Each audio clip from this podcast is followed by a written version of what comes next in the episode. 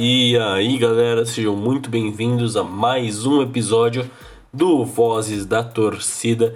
Meu nome é Lourenço Bononi, sou apresentador aqui desse bloco e hoje para mais um episódio. Vamos já trazer os resultados. Hoje que só tem dois resultados, que foi o Fortaleza que acabou eliminando o Ipiranga de Erechim por 1 a 0 na última terça-feira, dia 6 do 4. O Ipiranga está fora da Copa do Brasil, restando agora só o Grêmio e Inter que entram na terceira fase e o Juventude que joga hoje no dia que tô gravando contra o Vila Nova, no dia 8 do 4. Mas eu não vou conseguir dizer o resultado dele porque eu tô gravando antes do jogo.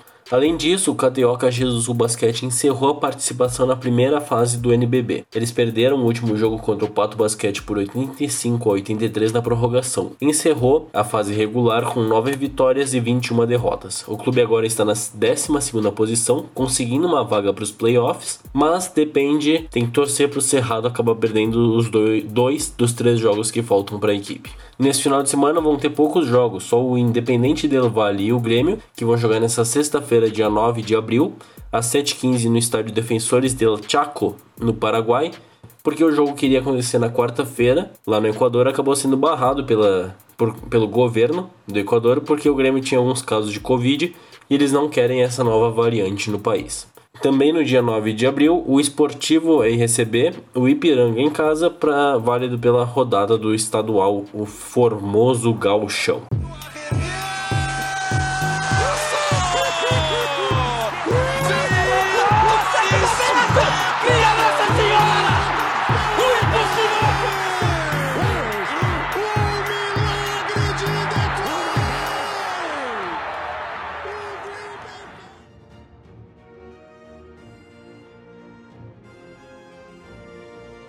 E pro episódio de hoje, reprisando o que eu fiz no primeiro episódio aqui do Vozes da Torcida, nós vamos voltar lá para a década de 60, falar um pouco sobre o que acontecia no futebol europeu nessa época. Dessa vez eu vim trazer sobre a maldição de Bela Gutmann, então se liga no episódio. Para começar esse tema, é muito importante destacar: o Bela Gutmann já foi técnico aqui no Brasil e ele foi campeão estadual com São Paulo na década de 50. E ele foi um dos responsáveis por reviver a qualidade técnica do Zizinho, que tinha 35 anos na época. Mas como o assunto aqui é Bela Gutmann em Portugal, Bela Gutmann, para quem não sabe, ele foi um futebolista, mas ele não se destacou tanto igual muitos técnicos que viram, que eram futebolistas e viraram técnicos. Ele sim se deu bem como técnico. Ele é eleito, de acordo com a revista francesa France Football, ele é o vigésimo melhor técnico da história, ele está na lista dos 50 maiores da história. O técnico, ele era húngaro, nasceu em Budapeste e ele morreu em Viena, na Áustria, e está enterrado até hoje lá na Áustria, ele nunca foi enterrado no seu país.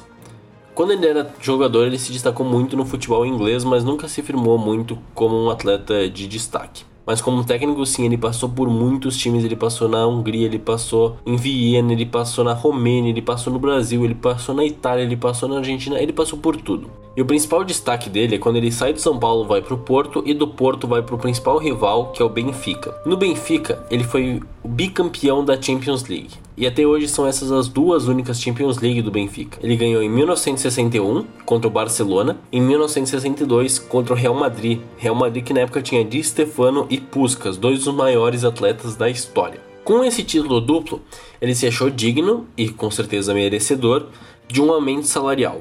Só que a diretoria do Benfica na época não achou que ele merecia, apesar dos resultados, então eles se enrolaram até acabar o contrato dele e não renovaram nada e não deram nenhum aumento. E ele simplesmente saiu do time. Saindo do Benfica, ele declarou a seguinte frase: Sem mim, nem em 100 anos o Benfica conquistará uma taça continental. Bem, depois disso, todo mundo zoou dele porque pro pessoal, a pessoa importante ali era o Eusébio. O Eusébio que carregava o time para os títulos, não era o Bela Gutmann. Bom, em 1963, como já era esperado, o Benfica chegou na final da Champions pelo terceiro ano seguido. Mas, quando estava ganhando de 1 a 0, tomou a virada contra o Milan e perdeu a primeira final. Nisso ninguém fez nenhuma ligação ainda com o ex-treinador.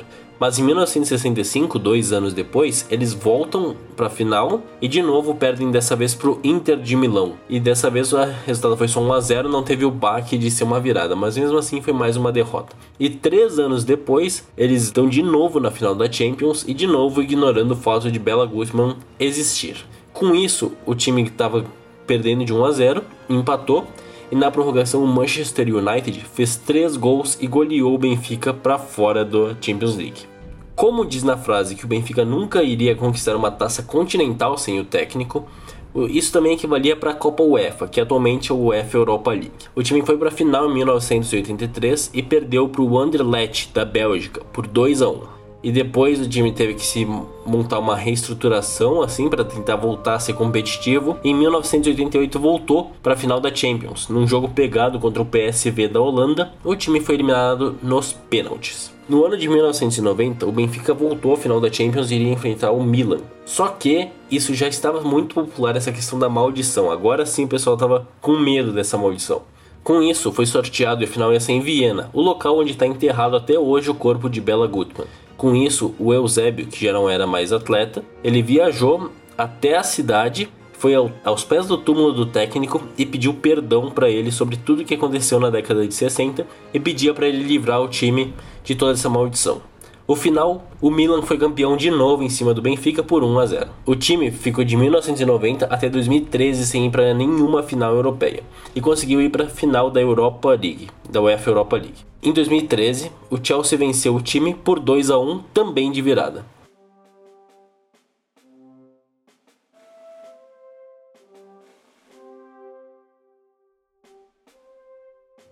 Depois dessa final de 2013, o Benfica sentia que tinha que fazer alguma coisa para evitar toda essa confusão que estava tendo essa maldição. Então a diretoria simplesmente construiu uma estátua de 2 metros, feita totalmente de bronze, do Bela Gutmann segurando as duas taças da Champions que ele ganhou, na frente do Estádio da Luz, que fica em Lisboa, que é o, que é o estádio do Benfica atualmente. E até hoje existe essa estátua lá. E com esperança que finalmente a maldição ia se livrar, na Europa League de 2014 o Benfica se viu numa disputa acirrada nos pênaltis contra o Sevilha e no final o Benfica conseguiu perder de novo. 4 a 2 para o Sevilha e mais uma vez o Benfica foi amaldiçoado pelo Estec. Até hoje o Benfica não voltou de 2014 para cá a nenhuma final. Então, desde 1962, foram oito finais europeias que a equipe perdeu. Infelizmente, se você é torcedor do Benfica e está ouvindo isso, faltam ainda 41 anos para acabar essa maldição. Então tem que ser muito paciente, né? Porque, pô, não existe isso aí. É pior do que não ganhar título é chegar na final com a esperança da maldição acabar e acabar perdendo de novo.